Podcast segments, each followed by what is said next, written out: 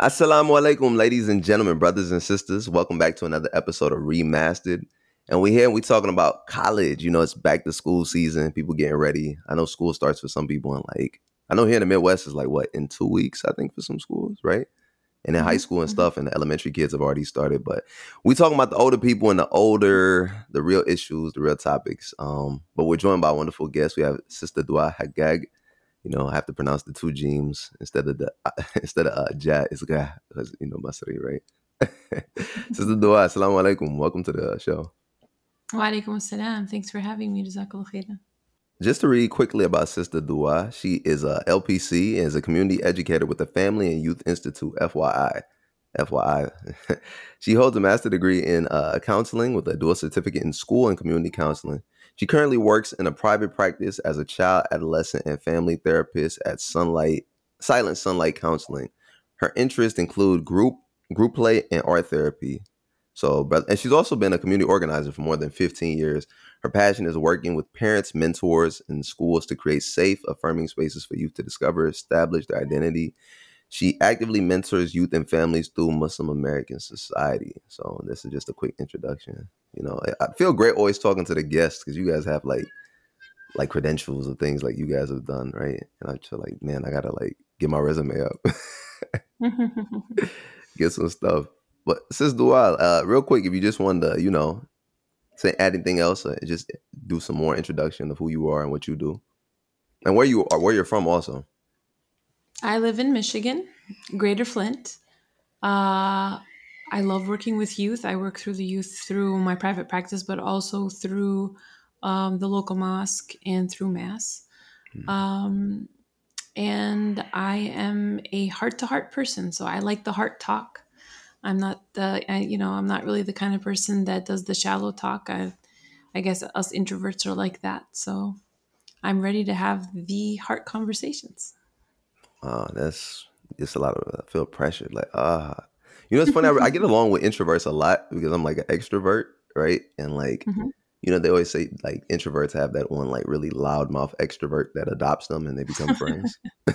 So you know, that's what it kind of feels like. So inshallah, we have that. But yeah, you know, we're talking about a topic that's it's important. You know, it's especially in the times we live in, it's a really changing point for a lot of people in terms of their life, the direction it goes, the influence, the trajectory, how I could take it off course. That's a lot of things, right? Dealing with college, right? You have thousands and thousands of universities all across the United States, private, public, four-year community college, all kinds of things, right? So these institutions were typically meant for people to go learn a skill, a trade, or something, get certified in, and then go out, get a job, and improve their lives, and get married, and get a family, and live the American dream, quote unquote, get a house, or you know, all these other things. You know, well now it's like that, but institutions now you can say they have their flaws, or we see the flaws now more than ever. You know, Sis Dua, could you just talk about historically what was college meant for, really, at least in the Western sense in this society? So I guess theoretically it's a place where you got to learn your trade and then you can go out in the real world. But realistically speaking, it's also a very social scene, right? People go to colleges to make new friendships, to broaden their friendships. Lots of people, they want to leave their home environments and they want to find something new to broaden their horizons. So there's a very big social part to joining the college scene. And that could be a good thing or a bad thing, really depending on what your value system is and what you have, what your basics are when you go in there. And in any environment, in any situation that you're going in, you got to have a set of core values to be able to broaden and really branch out. And you know that those roots have to be strong to be able to branch out. And so that's how I think of the college scene. The college scene, yes, you are coming in to learn your trade, but you're also getting to know a little bit more about yourself through the relationships that you discover and you establish in the college scene. You know, I think that's one part that's really underrated that doesn't get talked about in terms of high school, right? High school, they prep you, do for lack of a better thing, I don't want to say stupid stuff, but ACTs, SATs, that stuff, it matters. But nobody, your employers never ask you about that stuff, right? But like how to socially interact with people once you get on the campus and how to go about the right means of finding the right group to be with and things of that nature. And so so you say like core principles people should have. If we were to like put that inside of like high schools or middle schools, elementary, like how would that look like? How would like, what are some of those key attributes somebody should have and principles as a Muslim when you're going into college? So I'd like to take a step back because I want to comment on something that you said about the high schools. A lot of the high schools that, you know, people go through, it's kind of like there's all these things you need to do to get out the door, right? Mm-hmm. And it's a very structured, very like rule-based, you know, you got to take this exam, you got to take these coursework, you've got to have benchmarks, all of those things. Exactly. And young people, this is kind of like the core of where, you know, in their human development, in their brain development even, to really figure out who they are, what are their values, what do they represent. And it's the time of their life where they ask themselves the question, do I want to turn out how my family is, or do I want to be different from who my parents are, my family, my siblings, the people that are around me, and how am I going to be different? And I think a really missing key point that we don't find in a lot of these high schools, which is before college, right, is this discovery piece, really, really giving people the opportunity to figure out who they are. And so when they go on to college, that's kind of like the gate is open and people are like, yes, you know, let's figure this part out, right? But going back to your initial, you know, question about core values, I mean, we have the specific core values that Islam kind of gives us in terms of a framework. But as human beings in general, there are some core values that we should be trying to incorporate and discover in our lives. Things like creativity and innovation. Things like compassion, spirituality, love, connection, you know, purpose, contributing to the community, you know, all of those things. And I think those are all different categories that we have to really look into what part of my life and my lifestyle and what I'm doing in my everyday, you know, living contributes to each of those categories. That's a big question we have to ask ourselves. So question, let's rewind back because there's two things you touched on I want to ask about. The first is like self-discovery, you know, but before we get to self-discovery, because actually that may be something bigger. Can you please just like solidify some of those concepts, right? Because, you know, sometimes we'll mention things like spirituality, creativity, innovation, but what do those look like tangibly? Can you give examples of how somebody maybe can make those realities versus, you know, I feel sometimes like we as youth, we may get confused hearing these things. It's like, okay, what does that look like? How do I, is it like Absolutely. This? Is it like that? You know? Absolutely. So let's start with spirituality because that's a very vague term that a lot of people like to use nowadays, right? So spirituality is basically this idea that there is a higher power, that there is Allah there, there's God there to watch over us, to take care of us, that everything happens for a reason. Right. And there's some sense of safety as human beings when we feel like there is a higher power who's created us and knows what's best for us.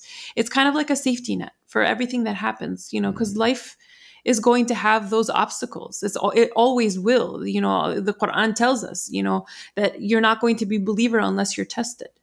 And so this idea and this concept that there is a higher power that takes care of me, that knows what's best for me.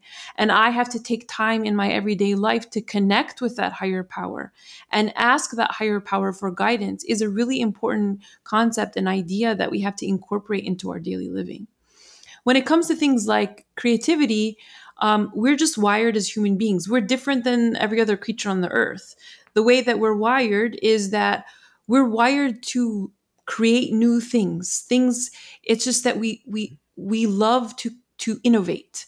And when we don't spend time doing those things, we feel bored. We feel there's something off, right? And we know that Allah is beautiful and He loves beauty. So if we can change something to become more beautiful or change something to become better, it gives us a high. It gives us a high. It makes us feel better about our everyday living. And other things like compassion and contribution, you know, we need to feeling that you know, we're not just living here for our own selves, but helping other people. And some people think that when we help others, it's for those people, but it really is for our own mental health. When we're helping others and we're compassionate to other, we feel better about who we are as people.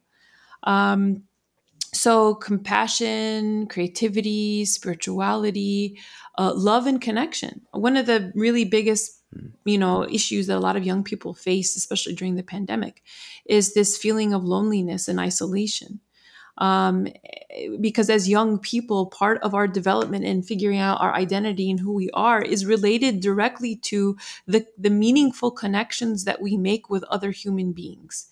And so we, because we're tribal creatures, that's how we are as human beings. We have to feel like we belong to a community, to a group. And the college scene, if, you know, that's a big part of it. You know, the clubs, the MSAs, the group of friends that we feel that we align in terms of values or hobbies or interests. Those are really important for us to feel happy and healthy as young people. You know, it's interesting that you mentioned that, because it kind of sounds like it's the flip, right? It sounds like high school, we're on this trajectory to where it's, they force it to where, okay, you have to do this, you have to do that, you have to do this, you have to do that. And then when you get to college, you're like, oh, what's this? Oh, what's that? SubhanAllah, what's this? What's that? And you get like all wide-eyed, right? And like your Muslim friends, you may see them be like, yeah, I know you guys, I love you guys, but you guys stay over there. Like, let me push you guys to the side and discover like what's actually on this campus. So, you know, you saying that it makes sense, you know, that we should flip it, right? It should be that maybe in high school that you discover, we do more discovery, and then in college you'll be more solidified. And okay, this is what you need to do. Stay on this track, continue, keep going forward. But, you know, it seems like the society we live in does the flip because, I don't know. There's just something interesting. Yeah. Really and I'm telling you, a lot of the clients that I see that are Muslim, because everybody has to go through some kind of identity formation in their lifetime, right? Mm-hmm. For a lot of the Muslim young people, it's shifted. It's like, you know, it's supposed to be during the teenage years, but a lot of times they're figuring out themselves in their 20s, a lot later, because of, for whatever reason, maybe it's because their school, maybe because of really strict rules where they were kind of like in a bubble, you know, where they weren't really able to explore and really find themselves. And so, and this is what I tell parents all the time. You have to let your young person explore and make those mistakes, of course, within a framework, you know, some threshold there, but make those mistakes to really discover who they are. Because otherwise they're eventually going to have to go through that process. Right. And it's nice to have the people around you who can give you those handlebars or those handrails, right? Where they're giving you that coaching and that advice, and while you're going through it, instead of waiting when you're kind of feeling like you're on your own and you don't have that kind of mentorship. And you know, one thing that makes me that emphasize that point even more is when I think about, you know, I grew up in Michigan, you know, shout out Michigan. So that's one reason I had to shout out Michigan. But, you know, growing up in Michigan, I realized the difference between some of the children and students who went further than others in terms of like what they did with careers, in terms of school and things of that nature, was the level of exposure that they had as children, right? Some people never left the neighborhood. They just stayed there. They never went out. They never seen different things. Whereas others got to see different things, try different programs. So then when it came time for their adult lives, it was easier to make those steps towards those things, and they weren't as scary, right? Because I think if you could speak to that point, just speaking about the anxiety of self-discovery and experimentation of trying new things, you know? Yeah. It's scary trying to figure out who you are. It doesn't matter how old you are. It's scary because we're just wired to be in our comfort zones. And when we step out of our comfort zones to kind of figure out what is it that I do like or I do want, there's a part of us that screams, no, just stay in the same patterns. And especially if you've watched your family or your neighborhood or, you know, whatever the people around you are going through a certain trajectory, the moment you step out of that, it's anxiety inducing for sure. And that's where the mentorship comes in, the mentorship where you have someone that can say, no, you can do it. You know, a good friend or a good mentor, an older mentor that can say, no, I have faith in you. I know you can. And it doesn't necessarily only have to be from people, but from even our Islamic framework to give us those that support, that kind of support that we need when we're going through those. But I agree with you. Sometimes, I wish there were things like more apprenticeships or, opportunities for people to explore what it is they like. Or trips and things of that nature, Yeah. We kind of really went away from that. And I feel like that's really important for young people to have. And, with this whole, more on the self-discovery tip, one thing that I want to talk about and see if we can dig into is now self-discovery sometimes seems like, I don't know, in my head now I'm seeming all right, is that a loaded term now, right? Because a lot of the time self-discovery is connected to LGBTQ or being free in your experimentation of drugs and things of that nature, right? Now, I'm not defending that stuff. I'm not dissing that stuff. I'm just saying that, okay, let's say that is a form of self-discovery, right? We can't limit the definition just to that. So how do we open up the minds of youth to where they don't think that's the only thing that is synonymous with self-discovery and exploring and trying out different things? I'm glad you brought that up because I think a lot of young people, when they think about identity formation, they feel like there aren't any limitations whatsoever, right? Mm-hmm. But I think that's where we go back to this safety net piece. Is that Allah subhanahu wa ta'ala puts for us a framework, a specific framework of what is good for us as human beings. And we may not fully understand it. We may never fully understand it. But that's where this concept of roots, what we really need to work on is our love and trust of Allah subhanahu wa ta'ala. That this idea that Allah knows what's best for us. He cares for us. And if I know that this, pathway of Islam is true and that Allah does care for us, let's take a deep look at what the framework is in terms of what is good for us and then explore within that framework. Now, I'm not going to sit here and pretend like people don't explore in ways that might not be healthy. Right? It happens and it's a part of the growth of the human experience. But what is oftentimes missing are the really deep conversations, open conversations that we have to have with our young people. So, I'm sure many people have heard of the young man who came to the Prophet Muhammad ﷺ and said, can you give me permission to commit zina? Mm-hmm. Right? And zina, we can't do adultery in Islam, but the conversation wasn't shunned by the Prophet Muhammad ﷺ. The conversation was happening. He was talking with him, right? And there were so many topics of that nature that were never really shut down. And I think that's where the exploration piece is. It's not about the thinking and the questioning and the conversations and even the dabbling in some of those things sometimes. It's not about that. It's about having the spaces that are safe enough for young people to have those really important conversations, but understand how they can make those connections with the Islamic understanding and the Islamic framework. No, definitely. Now, with question, so as we proceed, what are you're a therapist, you're a counselor, so you deal with people on the their emotional level and the most sincere. At least if they try to be sincere, big word of advice, please be honest with your therapist because they can only give you the right advice if you're being honest about what you're going through. Absolutely. So I see the joke. A lady was like, I lied to my therapist for years and she thought everything was fine. But, so please don't lie to your therapist. We're not mind readers. We're not mind readers. Yeah.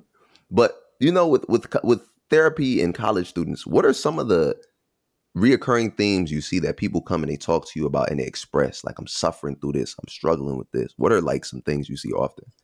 So surprisingly, because a lot of people may not think this or assume otherwise, a lot of the young people, the young guys that I see, at least many of them felt like when they went off to college, they could just do anything, right?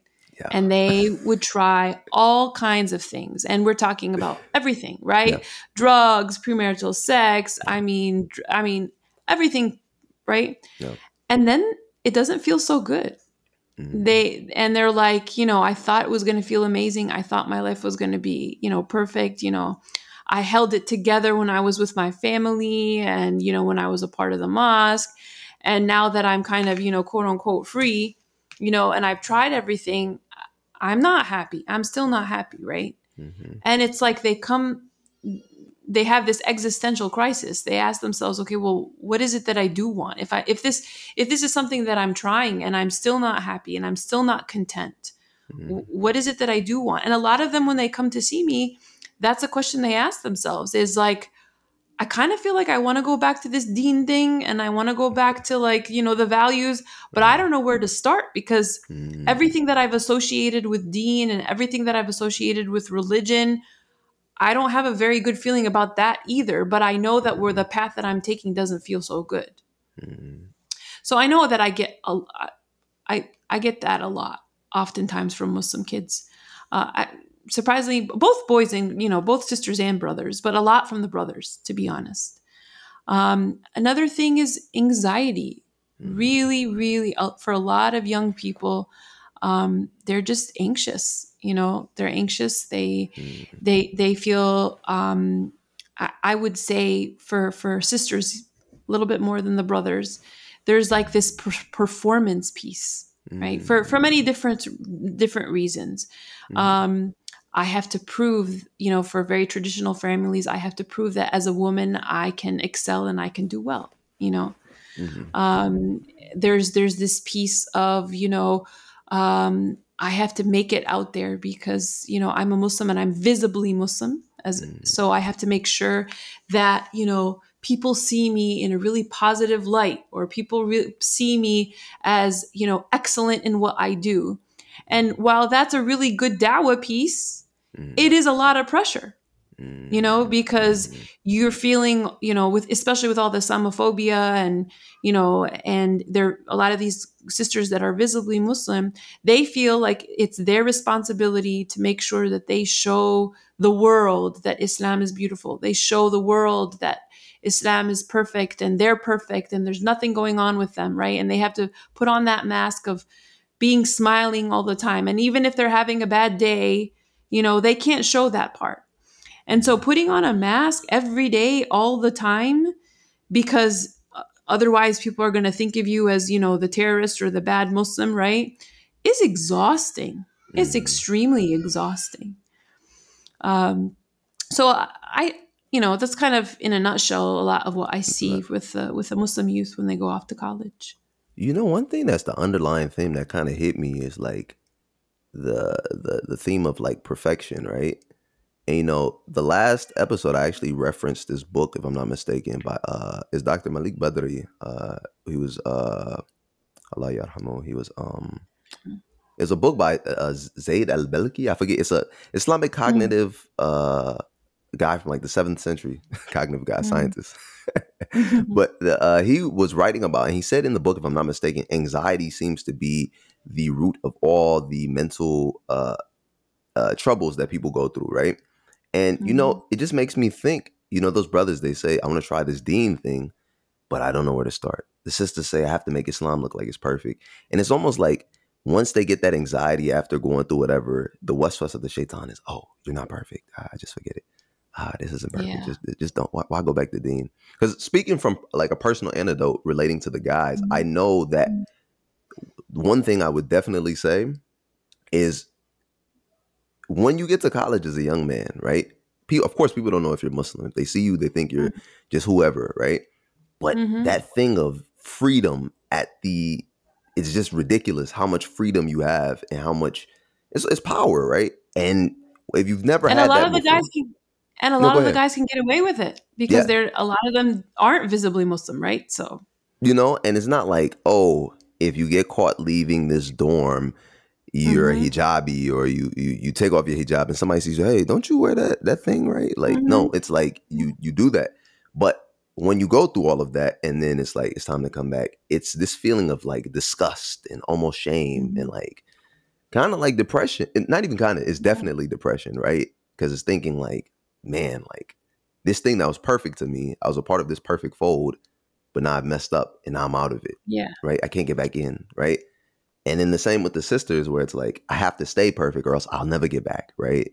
Yeah, if I mess up, because I know sisters who have, of course, made mistakes. Right. And it's done a lot of I don't want to say damage to use that word. Right. Because it's a heavy word, but it had a lot of impact on them. Right. Got cut off for and it was tough for them to come back. So, you know, that whole thing of perfection and like anxiety is really, it seems to be an underlying theme. You know, how do we combat something like that? Right. How do I say, all right, like, of course, one way, of course, it would be learning like the sirah and learning stories of the companions and really thinking of that in like true context. Right. Like, oh, these people had mistakes. They had issues. But what other ways can we combat that battling that perfection and saying like, I'm a Muslim. All right. I made a mistake.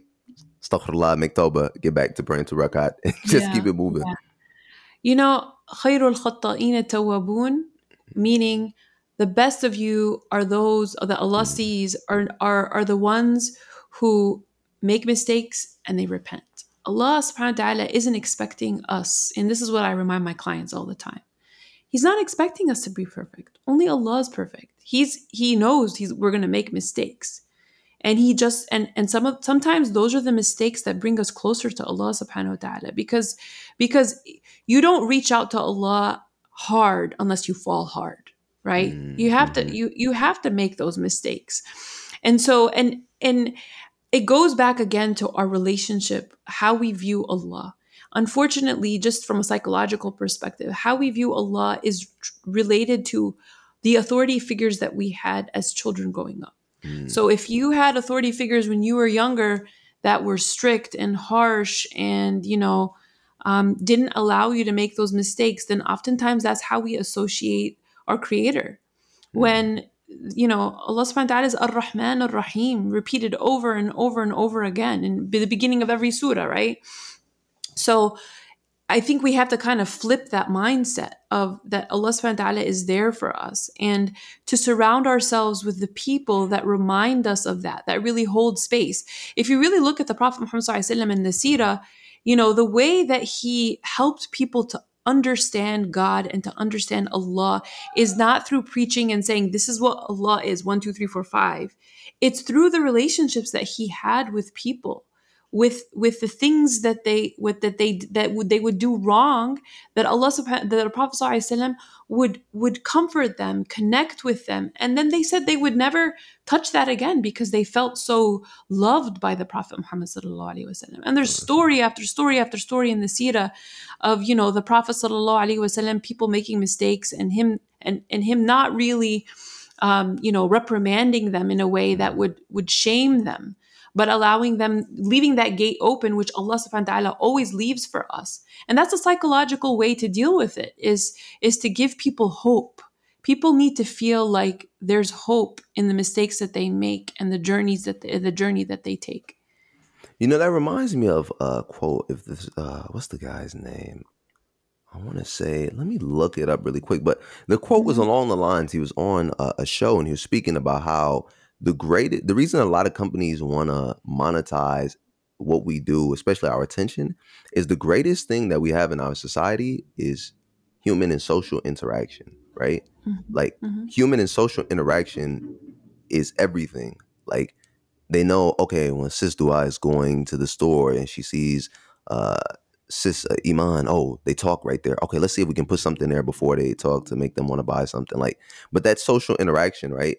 And the way the Prophet ﷺ, he treated the companions and people, he gave the greatest of value to those people, right? And because of that, when they're around them, that's why they felt that inspiration. And when they're around them, even though things may be bad, they feel like, all right, I messed up on things, but the way this guy reminds me, right? And I think that's super important for us to do, cultivating the way we interact with our society. But, you know, smartphones kind of make that a little bit harder, right? Yeah. I mean, the Prophet ﷺ, he said, if you love a brother, tell him that you love him. I mean, it seems like such an insignificant thing, But it's such a powerful practice that if you love someone, tell them, let them know it, show it to them, right? And that's how we build bonds with one another. That's how we connect with one another. And when we hold space for one another that way, that's how we lift each other up. Yeah, okay, I'm going through this struggle too with the deans, because sometimes what happens is we live in these silos. We think we're the only ones dealing with this issue or this problem or anxiety or whatever it is. But when you're with a group, you know, I do a lot of parent groups and parent workshops, and sometimes parents, they're like, I'm really struggling with this with my kids, and they think they're the only ones.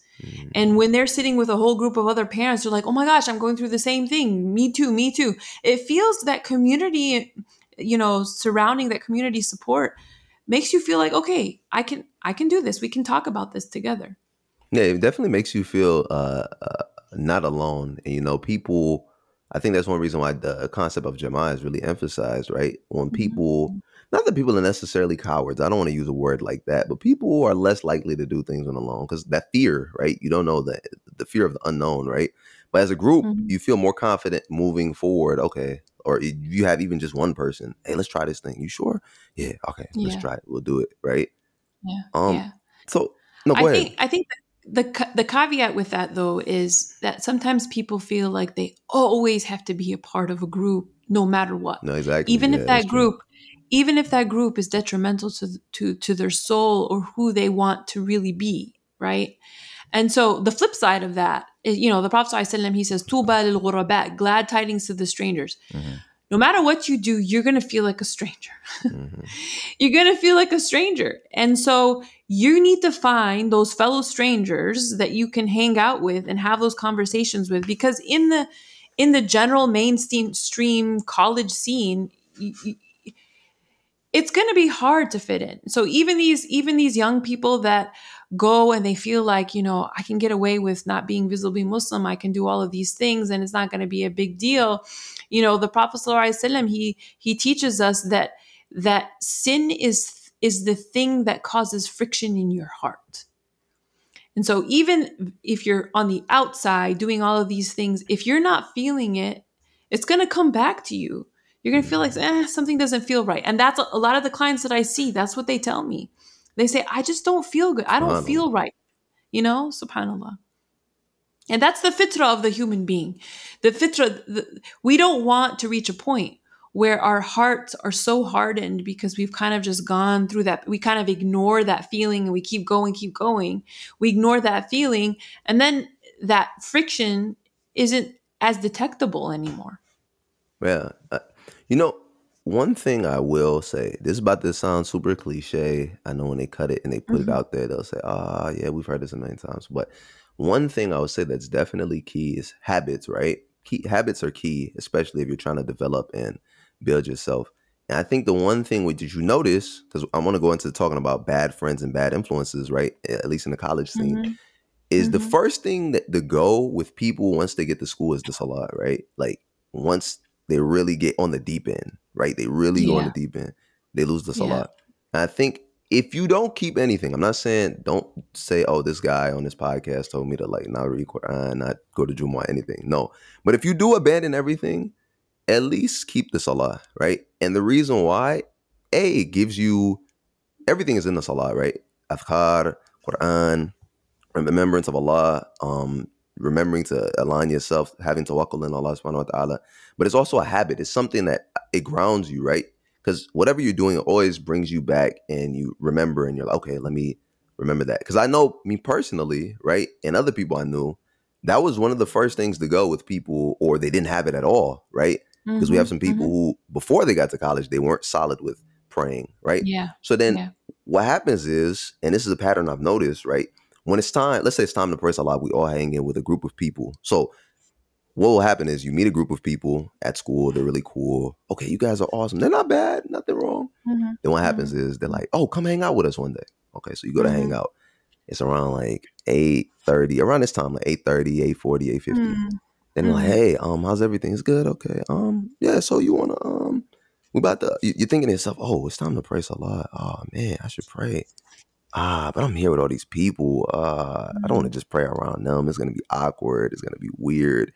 you know. Mm-hmm. But what happens is during that time, I feel when that anxiety comes, that's when the waswas of the shaitan comes. Like, oh yeah, now is when I go in. Hey, don't pray around these people. It's awkward. It's weird. Mm-hmm. And then to make matters even more complex, let's say during that time, they're like, hey man, you know, it's 9 o'clock. 9 o'clock around, that's when people get ready to go out. They're like, hey, I'm about to drink a beer or have some drinks. You want to drink? And it's like, oh, I got to tell them I don't drink. Mm-hmm. Okay, hey guys, I don't drink. And then they're like, oh, you don't drink? And then it becomes awkward. And then eventually over time, the shaitan, he keeps coming during that anxiety, those anxiety moments, anxious moments, puts that waswas, and eventually it breaks you down. So how do we navigate making the right decision in those moments and avoiding that waswas, and then avoiding just navigating bad influences of people who may not necessarily be bad, but just what they engage in may not be something you engage in? Yeah. So I like what you said at the beginning. You have to have a full cup. If you're on empty, then it's easy for you to kind of go astray. So when I say full cup, before you even are a part of that 8 o'clock, 9 o'clock scene, there's got to be things that you've got in your schedule and your habits that are filling your cup to the brim. So, because it's going to leak every so often, right? Mm-hmm. So things like salah, like the Quran tells us, tanha anil fahsha'i wal munkar. When you pray, it's kind of like a bubble. It's like a force field, right? It protects you from those things. And it's something that we don't fully understand because it's something of the unseen, but it's true. And even all these new age science things, you know, people like, you know, I got my yoga practice, I got my mindfulness practice in the morning, you know, all this stuff, which is really great stuff. But we have salah. Yeah. We have salah, and in the most amazing times of the day, those, you know, when the sun comes up, when the sun goes down, it really connects us with the Creator, right? Mm-hmm. And so keeping your salat as a part of your daily practice is really important because it gives you that reservoir of spirituality that you need to combat those things. I would say that's one part of filling your cup. Another part is really having your support system of friends that even if they're not there in the moment, they're there to fill you with the right ideas and the right, I guess, kind of direction in terms of filling you with something, you know what your compass, where your compass is supposed to be pointing before you even get there, you know? Mm-hmm. So you're going to have your support with that, which includes friends and mentors. You're going to have your relationship with Allah and the daily practices that you have with your relationship with Allah. And then I would say, think ahead of what might happen and practice, you know? Sometimes I do that with some of my clients. I'm like, all right, tell me what the scene looks like and let's practice. Let's, and it doesn't, you don't need a therapist to do that. You can run the conversation in your mind and anticipate what is it that I can do, or what is it that I can, you know, what is it that I can say in that particular situation. And then of course, dua, really asking Allah subhanahu wa ta'ala for guidance and help in doing those particular things. The last thing I would say is, if this is the only social scene or environment that you have in your life, then that's an issue, because as like we mentioned earlier, we need those social environments. We need to connect with other human beings. If you don't have other places that are healthier and not so risky, you know, then you're going to end up going to these, you know, spaces all the time, because as human beings, we need to be social and we need to feel like we're a part of a community. So fill your days, fill your times with other things that you enjoy that would fill your cup in other ways. That's very interesting. You know, so would you say it's safe to, for each activity, you should have like a group per se, like, you know, how many activities and groups would you say, you know, or let's not make it a number, but you know, just breaking that down a little more. I can't hear you. Hello. All right. I can hear you now. Yeah. Oh. No, I was saying like, so does that look like taking each activity that you like to do and making a group for it of people that you socialize with, or what does that look like exactly? You can, or even if it's things that it's important to also be introspective and do some solo activities too. So go for a run in the morning if that's your thing, right? For some people, it's doing art, so for some people, it's playing a team sport. It really, really, you have to kind of sit with yourself and figure out what is it that you enjoy, you truly feel passionate about, and it just makes you feel uplifting. And the thing is, when we talk about even connecting with Allah subhanahu wa ta'ala, it doesn't necessarily have to be just salah, right? Because sometimes people are like, I don't feel it. I'm praying and I don't feel it, right? One of the best ways to connect with Allah subhanahu wa ta'ala and even with yourself is to go out in nature. And you don't have to be doing something specific. You could go for a hike. You could just sit down and look at the sky. You could listen to the water when it's raining, listen to the raindrops. I mean, whatever, you enjoy. And try to figure out all your five senses. What do you like to smell? What do you like to hear? What do you like to feel? That's a really great way to connect with this higher power, but also to practice being introspective with yourself, to really hear your thoughts and your thought pattern and what is it that's going on in your mind. It gives you a sense of calmness and peace to really hear what you have to say without the noise. Mm. So, the next part I want to talk about is alcohol and drugs, So I know, like I said before in the beginning of the podcast, you work for FYI, Family and Youth Institute, and you guys, I seen on your page, you guys had some study you did, mashallah, that was conducted banner looked like it was 2015, but I'm sure you guys have done research since then. Do you have some statistics on Muslim youth in their college usage of alcohol and drugs? Yeah, actually that 2014 study that you were talking about, there's an infographic on the FYI website. So young people, I mean, comparatively speaking to non-Muslims, they engage in premarital sex around 76%. But for Muslims, we're talking about in the 50 mark, the 57% for males, 48% for females.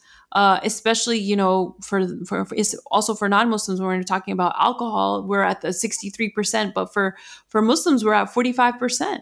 Wow. And so that's a pretty, a lot of people, 47% of Muslims consuming alcohol. That's a lot of people, that surprises them. But that's when they experiment, and our young people are dealing with that. And like you mentioned earlier, there's a lot of shame associated with some of those, experiences. Even those who identify as quote unquote religious are engaging in alcohol use. Very interesting. Now what, like when this study was done, was it like just on like college campuses and you guys asked people to randomly take an anonymous survey, or how was the study conducted? I'm not sure. You'd have to kind of look on the FYI website itself. I'm not the one who's done the research, but I know that they did a lot of extensive work. Dr. Sameera Ahmed was a big part of that research project. So, but it is available under the FYI.org, underneath that particular infographic with alcohol and drug use for young Muslims. Now, with the alcohol and drug usage, a lot of that is sometimes it's to numb something, right? Sometimes it's to partake in something. Sometimes it becomes a crutch for people. Now, through your counseling and your therapy you've done with college students, what are some of the reasons people have told you they've resulted to turning to alcohol and drugs? Loneliness, feeling empty, anxiety. It's filling a void. There's a book, trying to remember who the author is, but I think it's called The Opposite of Addiction is Connection. I think that's what it's called. I can't remember the name of the author, but that's in essence what it is that when people get really, addicted to this, it's often in the absence of human connection. And I can't say for sure that that's everybody. Because sometimes it runs in families, but oftentimes a lot of the young people, it's filling some kind of a void, and that goes back to our conversation on relationships again, right? Whether it's a relationship with Allah Subhanahu wa Taala or relationships with humans. Wow, It's subhanAllah, the loneliness factor just, it kind of made me lonely hearing that. It's like, wow, you know, because it's true, you know, and that's the thing, like when we talk about, I don't know if I'm talking over you. No, go ahead. For a second. That's the thing is, it's not just the relationships that we have with other people, but the relationship that we have with our own selves. So sometimes a lot of us feel a lot of self-loathing, like we don't feel like we're worthy of happiness. We don't feel like we're worthy of love. We don't feel like we're worthy of excelling in our careers, whatever it is, right? Sometimes we don't even think we're worthy of being good Muslims, right? Or really connecting with Allah subhanahu wa ta'ala. We don't deserve it, right? And that could be as a result of messaging that we received as children or whatever environment that we were in. There's also a personality factor. You know, some of us see things in a better light than others, and we have to work on ourselves a little harder. But I think oftentimes that's a very painful feeling to have, not feeling worthy of love and happiness. And sometimes people kind of go in that direction to kind of medicate that, you know, to feel a little better. And it might not have started that way. It could have been a social thing too. Like the social scene in college is often related to drugs and alcohol. So sometimes it was just, let me just try this. Let me see how it is because I want to be a part of this group and I want to be a part of a community. And then it kind of just goes in that direction because it's just a part of what the community looks like and feels like in order to be in this tribe.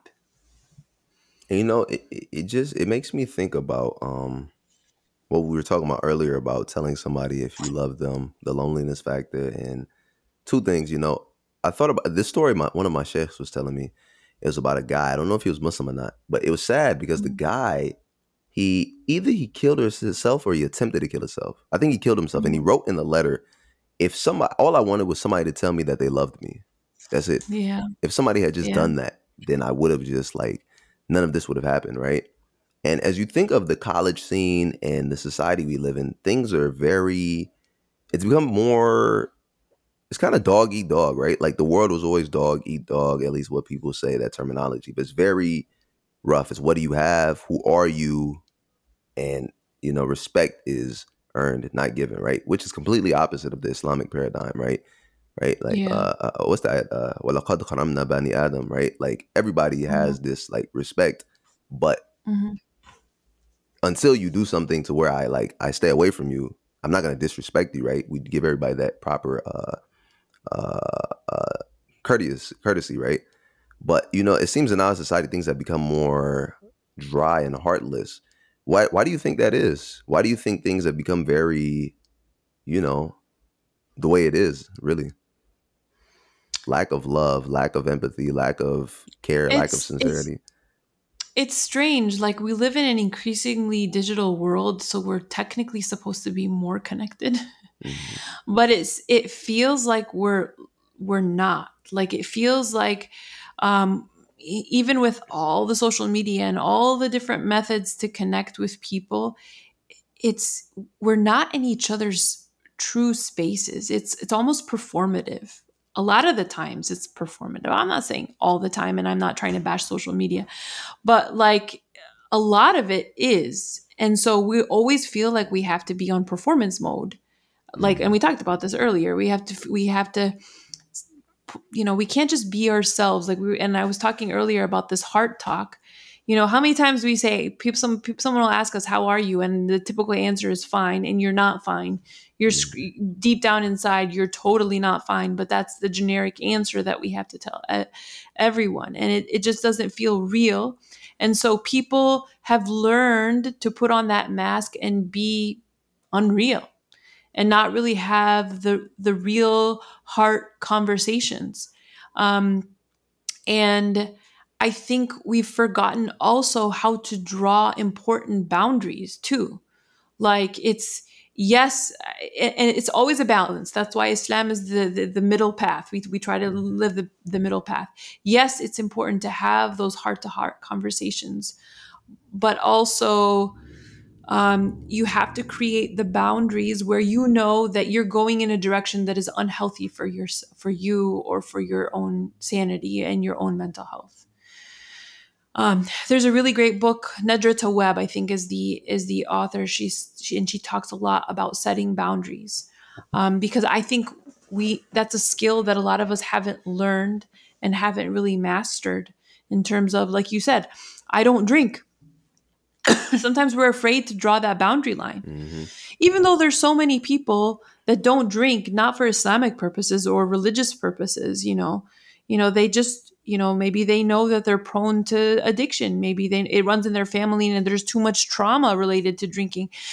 You know, there's so many reasons why someone might not drink, and it's okay for someone to draw that boundary line. But for some reason, when we think about it from an Islamic perspective, it's taboo and it's wrong to draw that boundary line. Right now, mm-hmm. it's embarrassing to draw that boundary line, right? But going back to your original question of why is it that way, I think we haven't given ourselves the opportunity and the time and the space to really, truly get to know one another on a deeper level. It's just quick move from one thing to another, one event to another. Even when we talk about youth programming at the masjid or in our Muslim spaces, something that really gets to me is we have so many Muslim spaces where there's so much programming, meaning like, you know, let's go to a picnic this weekend, and then we're going to go to bowling the next weekend, and then we're going to, I don't know, like, you know, go for a hike and do all these things. And it's just one event after another, like dinner, bowling. But then there really isn't anything incorporated into this programming of, do you actually know the people that you're bowling with or you're hiking with or that you're going on this outing with? Are you giving people the opportunity to really have these deep, solid, meaningful relationships, and not just relationships with each other in the same age group, but intergenerational relationships? Yeah. For a young person to sit with a senior and really acquire some of their knowledge and experience and understanding of the world and their wisdom is really important. And for the older people to really see the perspective of young people, what they're living, what they're going through in a digital age is very different. And for them to have those conversations, I don't think we really provide that in many spaces. You know, and it's missing. That point that you hit really, it hits deep for me in the sense of, a particular moment I think about that always gets me is Ramadan, right? Ramadan is like the best time for those periods where you really connect with people, right?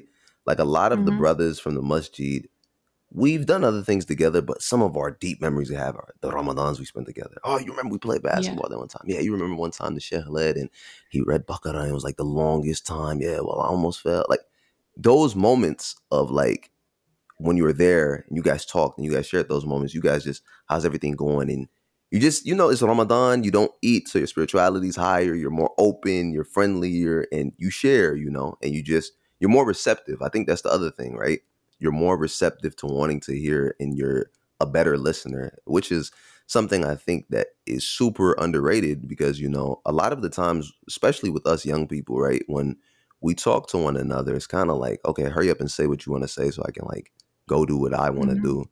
But it's like mm-hmm. the skill of really listening to somebody isn't like really eminent. It's not there, right? So it's like, okay, but if you really were to sit and listen to what this person's actually telling you, you might find value, or it might be, maybe not now, but maybe later, it'll be something that you could find and something that can really benefit you, or something you could use to benefit somebody else or help them, you know? Yeah. Yeah. And the Prophet Muhammad ﷺ was the best example of that. You know, when people would be missing from a battlefield, like if you think about a battlefield, like Ka'b ibn Malik, he was missing from the battlefield. You're talking about hundreds of soldiers. Like why would you pay attention to who's missing? Mm-hmm. But the Prophet ﷺ, he paid attention. He says, where's Ka'b? You know, he notices when people are missing. The companions would ask Abu Bakr Siddiq radiallahu anhu, he was very quick to, tears were very quick coming to his eyes when he would hear verses of the Quran. And the companions would inquire why he was crying, not because don't cry, but we want to know why you're crying so we can cry next to you, we can cry with you. right? And so the Prophet ﷺ, you know, and we hear this story so many times, the young boy who lost his pet bird, you know, who passed, you know, the pet bird passed away, and the Prophet ﷺ, you know, pet him and, you know, asked him about his bird. He didn't have to do that. But those are the connections. Those are those little things that really matter and count, right? And I think when we're going into this college scene as young people, we have to be able to say, who are the people that I can have those relationships? Or where are the spaces that I can look for to create those relationships? And I think part of the responsibility of that is on us as parents and caregivers and mentors and chaplains. And, you know, it's important for us to create those spaces for young people, because it's hard enough as it is in their environment. And at least we can open up those, you know, environments so that they can find that type of mentorship and relationship. And speaking of relationship, great segue. Now, of course, this is a very underrated aspect of the college experience, but interacting with the opposite gender, I couldn't leave that out, right?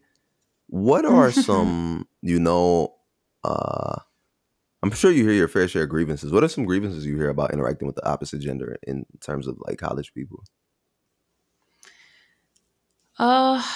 So I guess there's a spectrum. There's the kinds of Muslims where, you know, before the college scene, they weren't ever allowed to talk to the opposite gender. So here we go again. We're opening up that door, and it just feels like either they have no idea what to do, or they're like, let's try everything, right? And then there's no boundaries. There's no Islamic framework, because they've never really had those conversations or the opportunity to practice what it looks like to be appropriate with the opposite gender, right? You also have people who are so afraid to speak to the opposite gender because of that, you know, previous experience, that they're super strict, and they, you know, and that's a grievance that a lot of women have, actually, that, you know, the dude is Muslim, he didn't even say salams to me, right? You know, like, you know, but he'll say whatever to the non-Muslim girl that's walking down the street, right? So so this idea of brotherhood and sisterhood is kind of it's kind of thwarted. It's warped. I don't know what a better word to use. It's warped. It's either we can't ever talk to each other ever, or we're crossing boundary lines. And we forget that we are the middle path. You know, the Prophet ﷺ didn't teach us this way. We are still brothers and sisters in Islam. We still care about one another. So, you know, giving salam, there isn't a restriction that says don't give salams to your sister or your brother, you know. So I think that's probably the biggest thing, because a lot of young people are still trying to figure out or navigate how to go about it, how to do it, especially during that, you know, that stage of their life. They're looking for intimacy. And so, you know, sometimes they're confused. Okay, well, how do I actually find my person if there's all these rules and restrictions in terms of interacting with the opposite gender, and I don't know what's right or what's wrong? Going back to mentorship again. We need mentorship to really have those conversations. You know, one thing I'll definitely say, and it seems to be a common theme amongst Muslims in our time period, right? I've had brothers older than me, right, who've come and said, how do I talk to Muslim women? Like, how do I go about this? What's the framework? How, right? Because it's just like this awkwardness between the two sides. It's kind of like, okay, do you say salam? Do you not? And I can only imagine being younger after leaving, let's say you went to Islamic school your whole life, and then it's like, oh, I'm supposed to graduate, and after I graduate, more than likely they're going to want me to get married. But in terms of finding the person, all right, how do I go about that? How do I talk to this person, right? And then you never talk to these people. But then let's say you did or you didn't go to Islamic school, right? Talking to the non-Muslim, whoever she may be or whoever he may be, is like 50 times easier, right? Because you've just had more experience, whether you go to the grocery store, whether you work on a project with somebody, whether teachers walking down the street, like we're surrounded by more non-Muslims than we are Muslims, right? Because we stay in a non-Muslim mm-hmm. country. And then you have that experience interacting with them. So then you know, okay, like, I know where to go, where not to go. I feel like that really does create more of an issue in terms of the two interacting, because it could create some, maybe potentially some resentment, right? On the side of either side. Oh, why do you talk to that person? Why are they talking with them? But they don't say anything to me, right? I think there's a judgment piece too. Like, what is this person going to say about how I interact with them? And it's based on our unfortunately Muslim community's environment. We haven't really given young people a way to figure out how to do courtship. It takes practice. It takes practice, and it takes a little bit of maturity. Because we talked a little bit about this shift. I noticed this shift with young Muslims is them figuring themselves out. Even the courtship piece is kind of shifted because they were never really given the opportunity to experiment in a halal way. Like, not completely separating the genders so that they can interact with one another, right? Mm-hmm. Giving them projects to work on together so that they learn how to have that, gender interaction is really important. I've always had a theory, and I was talking with a brother of mine a couple of years ago, I want to say like 4 years, we were talking about this theory, and mm-hmm. as to why we see some sisters have an inclination to other groups in particular, like the LGBTQ community, right? Because they mm-hmm. stand up for them, they're there. Whereas mm-hmm. because of the mm-hmm. awkward dynamics and relationships that's between Muslim brothers and sisters, it's like sisters may feel neglected by brothers. So if it's an issue, they don't feel like, oh, let me go tell this group of Muslim boys over here, hey, this just happened to me. This guy just disrespected me, or I don't feel safe. Can you walk me to my car? Like, we don't have that, right? To where like a brother can see a sister. And even on the opposite side, I've been on the opposite side too, where I've said salams to sisters and they've just looked at me and walked away, right? And you're just both ways. You don't mean anything harmful or anything malicious. You just, hey, assalamu alaikum. It's what we do as Muslims, right? And where we can create that sense, that dynamic. Because ideally, right, we want that environment to where it's like, sister, wherever you are. Let's say I just met you for the first time I see you. Assalamu alaikum. Oh, you Muslim? Alaikum salam. Hey, I'm here. Hey, if you need anything, we're over here, me and these brothers, whatever. Assalamu alaikum, right? That's it. Just keep it as simple as that. Yeah. And then you have a sense of relief in terms of doing whatever you do, because you have some type of person there.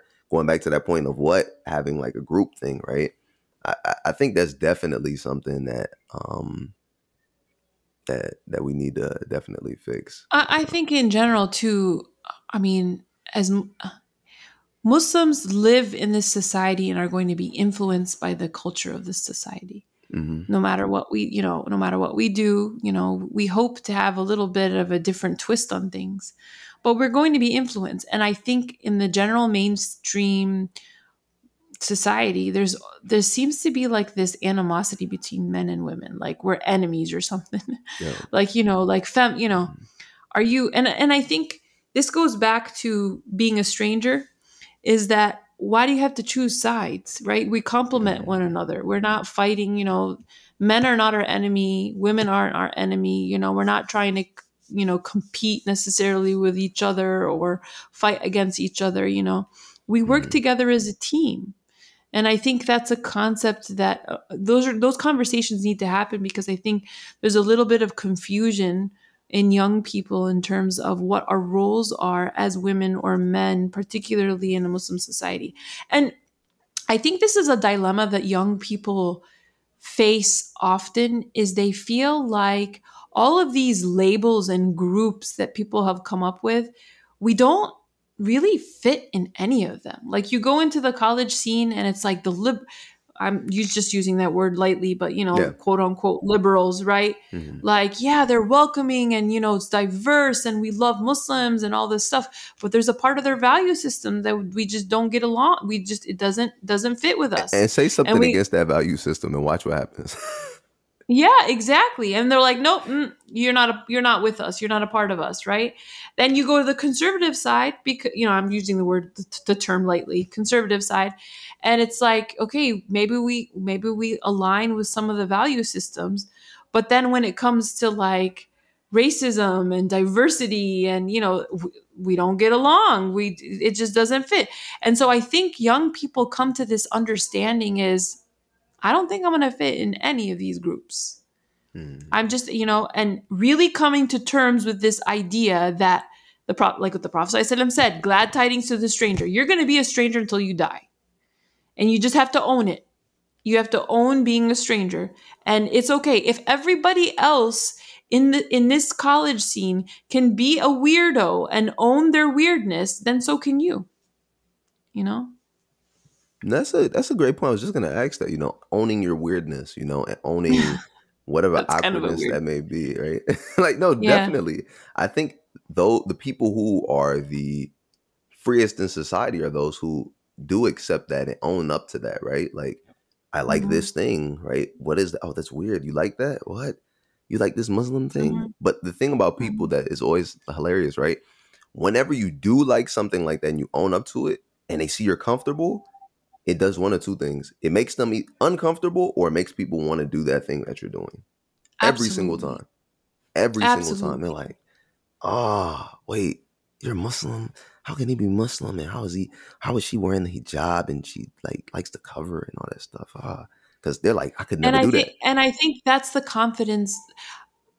I'd hope that young people, we want them to reach that level of confidence in their identity as Muslims, right? Mm-hmm. It's not this idea that life is never going to be difficult or you're not going to ever feel uncomfortable. There's always going to be curveballs in life. There's always going to be something that you're going to be dealing with. But this is where the concept of, you know, the Prophet ﷺ, he teaches us, and the Islamic tradition teaches us that the believer is always a winner. The believer is always victorious, because if something bad comes their way, they're patient with it and they're going to get rewarded for it and they keep going. And if there's something great that comes in their way, they're grateful and they're content and they still keep going, right? Mm-hmm. And so for us to keep honing in on that and practicing that over and over and over again, it makes you strong and confident. And then people look at you and they're like, there's something that you have. There's this vibe that you have that I want, right? I want that. I want that confidence. I want that sakina, that peace. And sometimes people can't pinpoint it. They can't figure out exactly what it is, but it feels amazing. And people notice it.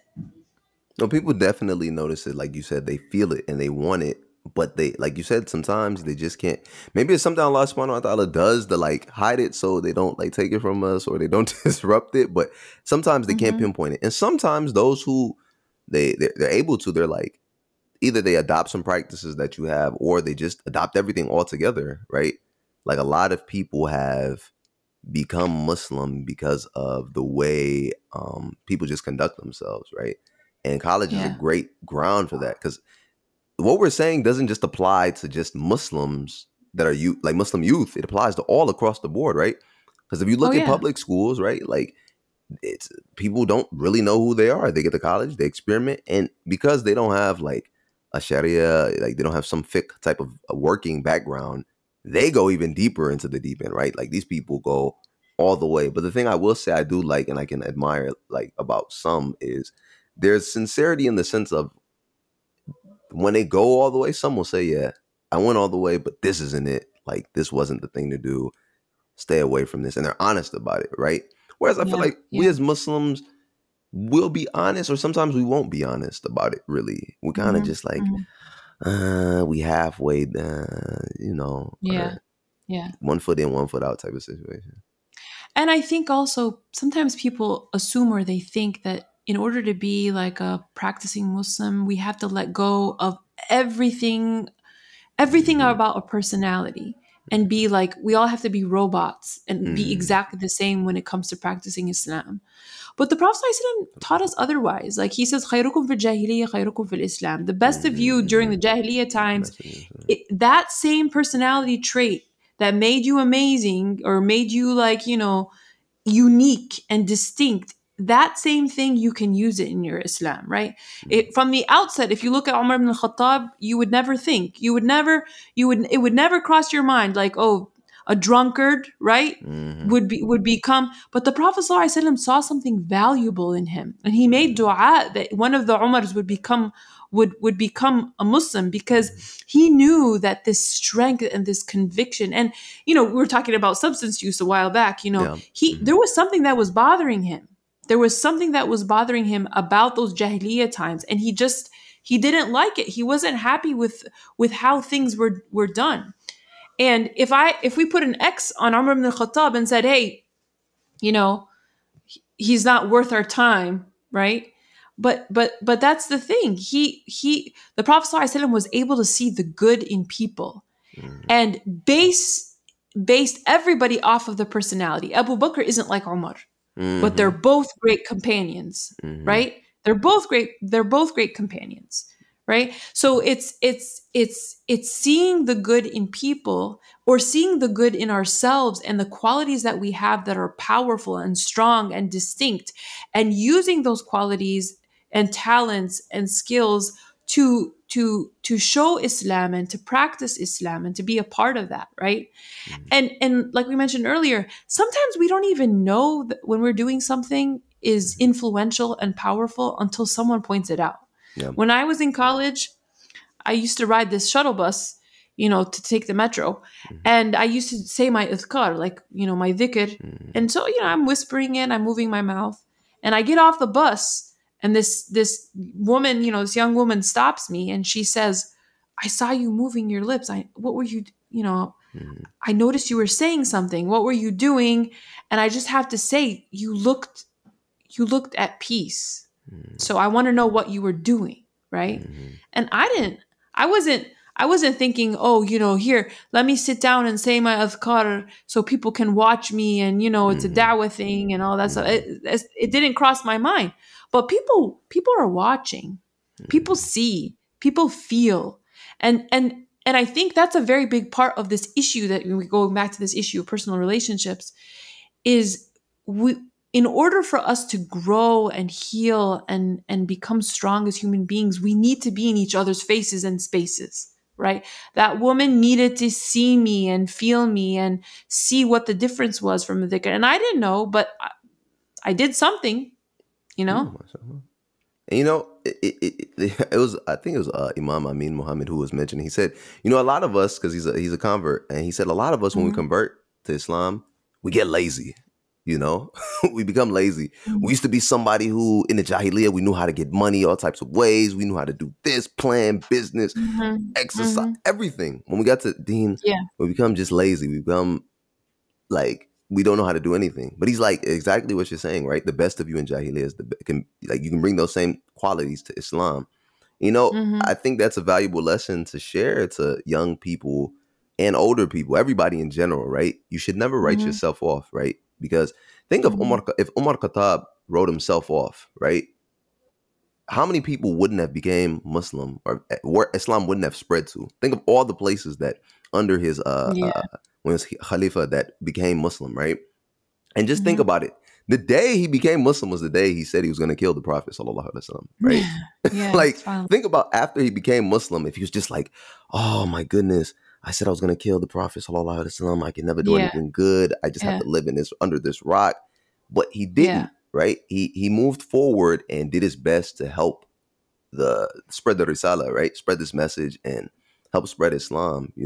I think that's something really powerful to share with people. And his nickname Al-Faruq, the one who divides between the truth and falsehood, right? Mm-hmm. That was there from the very beginning. That's why he was not content. He was like, what you all are doing is just wrong, and I feel it. It's wrong, because there was this drive in him, and he took that drive when he became Muslim, and that's what made him Al-Faruq, right? And so I think that's a very important practice that young people need to do, is look, be introspective, look inward. What are you good at? Mm-hmm. What are you passionate about? What do you really want people to know or learn, and go with it? I think that also, to add to that also, right? sometimes we may feel this inferiority complex, like, oh, I went to a Muslim school and I'm here at this with these non-Muslims. Let me not do that. But no, the same way Umar Khattab took that energy when he became Muslim, like, oh, why are we praying in secret? Why are we doing, like, why do we have this message? Are we not the believer, right?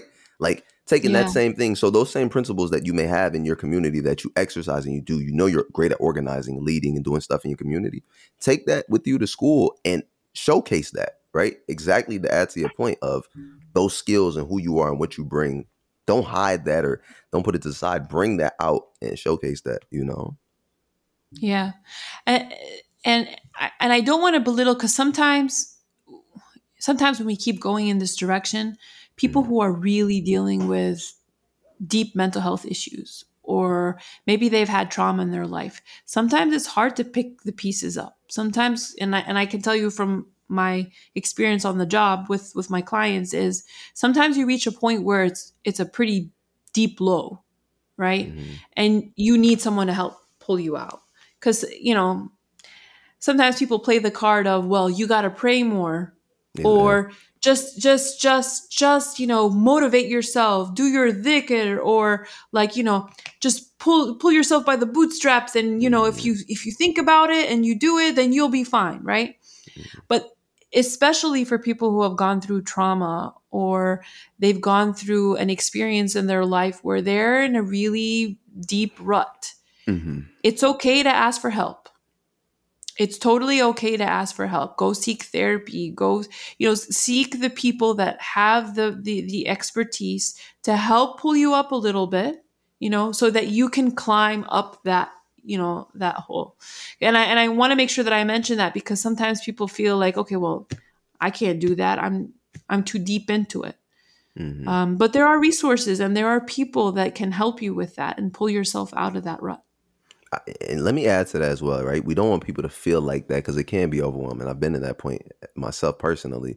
I think the one thing I would advise people is, if you are at that point, to the biggest thing that I love about Islam, and I love about like the perspective that it gives you on life, is at all you're supposed to do is make the effort. Even if it's 1%, you make the effort. That's it.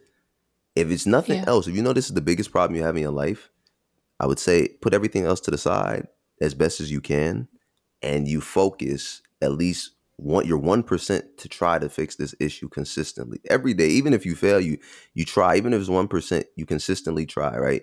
Because if you try, you pray to Allah subhanahu wa ta'ala. Allah subhanahu wa ta'ala will definitely grant you tawfiq in your situation, right? Some type of opening or something that can happen, right? As long as you just try, right? Of course, like, I know it's tough, but you do have to make the effort, right? Because only you can make the effort at that point in terms of your own personal circumstances sometimes, right? You have to take some initiative, you know?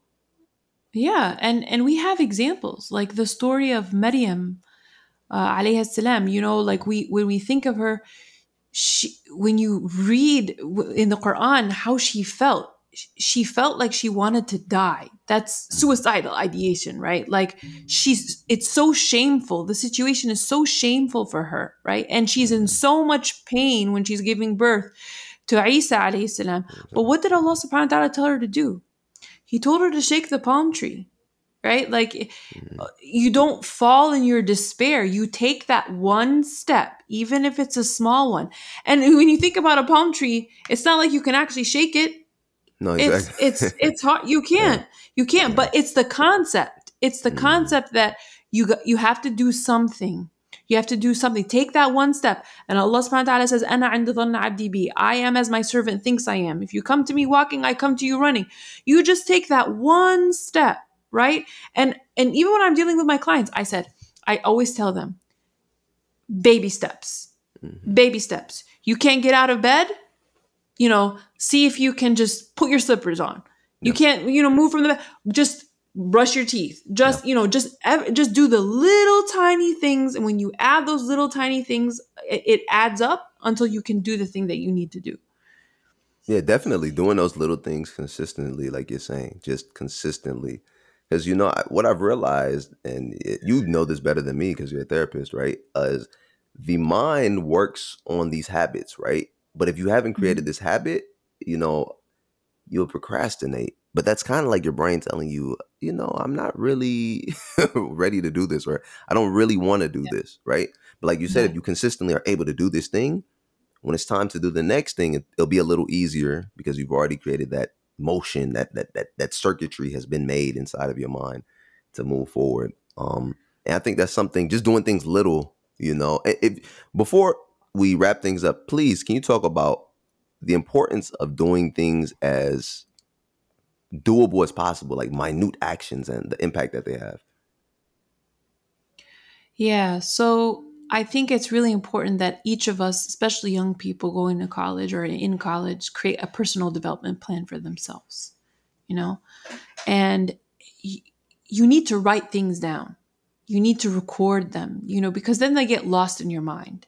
And there's a magical power. I'm using the word magical, but it's tawfiq, like you said. When you write things down, you're committing your brain to doing it. Your brain says, okay, I'm gonna try my best to fulfill this thing, because you put it down on paper. And you're not just putting it down on paper, you're asking, while you're writing it down, you're asking Allah subhanahu wa ta'ala to help you reach that goal. And track it. You know, there's all these apps, Habit Tracker, Daily Bean, you know, all these apps that you could do. Maybe you could get a buddy or a group, you know, like we have Usra and Mass, for example, you know, someone that can be your personal accountability, that can be, hey, did you pray Fajr today? You know, did you pray Fajr on time? Did you work out? You said you were going to work out every day and take care of your body. Did you take care of your body? Allah subhanahu wa ta'ala gave you your body as an amana. You know, it's your responsibility to really take care of your body. Are you doing that? You know? And so people who can hold you accountable, but for you to also write it down and check in and keep track of those things so you see what your progress is. And then adding to that, can you talk briefly about what it looks like to find a mentor and how to select one and include that as part of the plan? Yeah. I think that's one of the biggest challenges, because almost every conversation that we've had, it goes back to mentorship. And I really think that's probably one of the biggest challenges we have as a community, as a ummah, at least here in the United States. It's a huge thing. And I think the issue is we've forgotten how to have intergenerational relationships, especially in the masjid scene. It's almost like the young people are like, you know, those are the old school people. We don't need to hear it from them. You know, they don't know what it's like to live our life nowadays, right? Mm-hmm. And the older people are like, you know, these young people, they don't know what it's like to live hard, you know, and everybody has their own kind of ideas about how they should be living life, and then they're not listening to each other, right? Mm-hmm. I think to take a step back, our community spaces need to create opportunities where we're actually talking to each other and connecting with each other. I saw this one church, it was in an article. One church, once a week, they have a dinner, and you can't sit at a table where there's people your age. Every table has to have one of each, and they have to eat together, and they have to have a conversation together, right? Wow. And we've initially, I mean, normally we're supposed to have communal spaces where we're drinking tea together or hanging out together, the community barbecue where people are just talking to each other. I think that's the first like preventative step, is create the spaces where we can find the mentorship. And then in terms of mentorship, looking for the people who are active listeners, who know how to hold space, who can hold you accountable. Because sometimes people, they're like, okay, I want someone who's going to give me, you know, love and affection and that's it, period. No, a good friend and a good mentor is two parts. They give you the love and the affirmations, but they also hold you accountable and they make sure that you're getting better and you're improving yourself.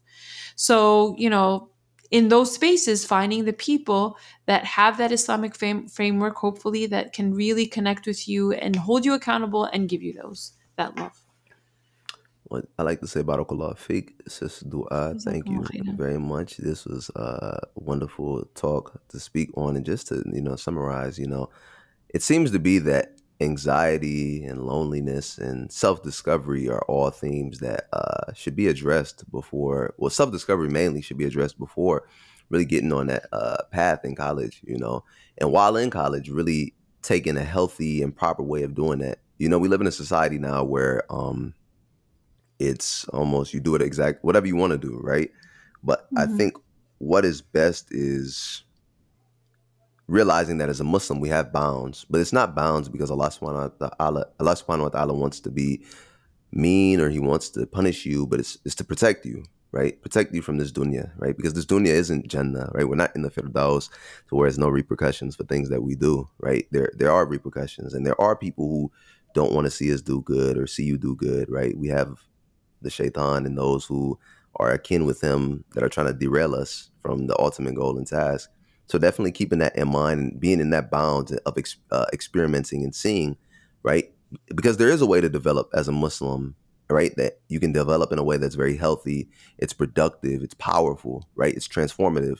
And then it's something that you can use and take to the next generation to help them as well, or help the older generation as well, right? Because, you know, we have to be good to our older people as well. Anxiety seems to be something that really plagues us. Yeah, go ahead. Sorry. No, go ahead. You want to add something? No, go ahead. I think that's the maturity that we want people to achieve, is this idea that dunya is never going to be perfect and amazing, right? We're supposed to live in this life as a traveler.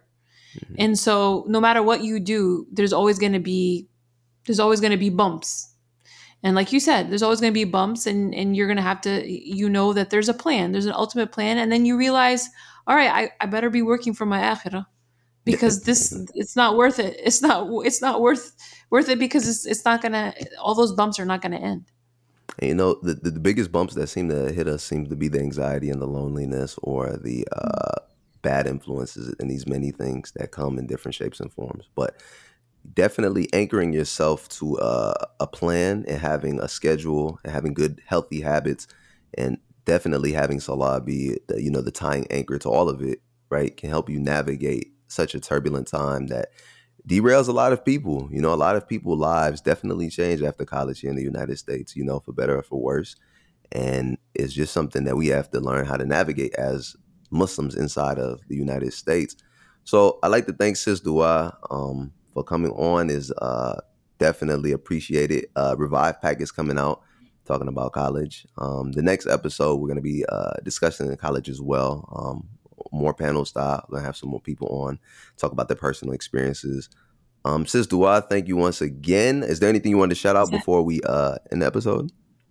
Jazakumullah khairan. Thank you for the opportunity. It's been an honor. Jazakumullah khairan. Wa iyyakum. Thank you for the deep talk. She said she wanted a deep talk. I hope it was deep enough. I hope it was real enough. I like those talks as well, mashallah. All right, guys. Thank you for listening to Remastered. Please share the episode with your friends. Please check out Muslim American Society today. Wonderful organization doing great things. I'll see you all later, inshallah. Assalamu alaikum wa rahmatullahi wa barakatuh.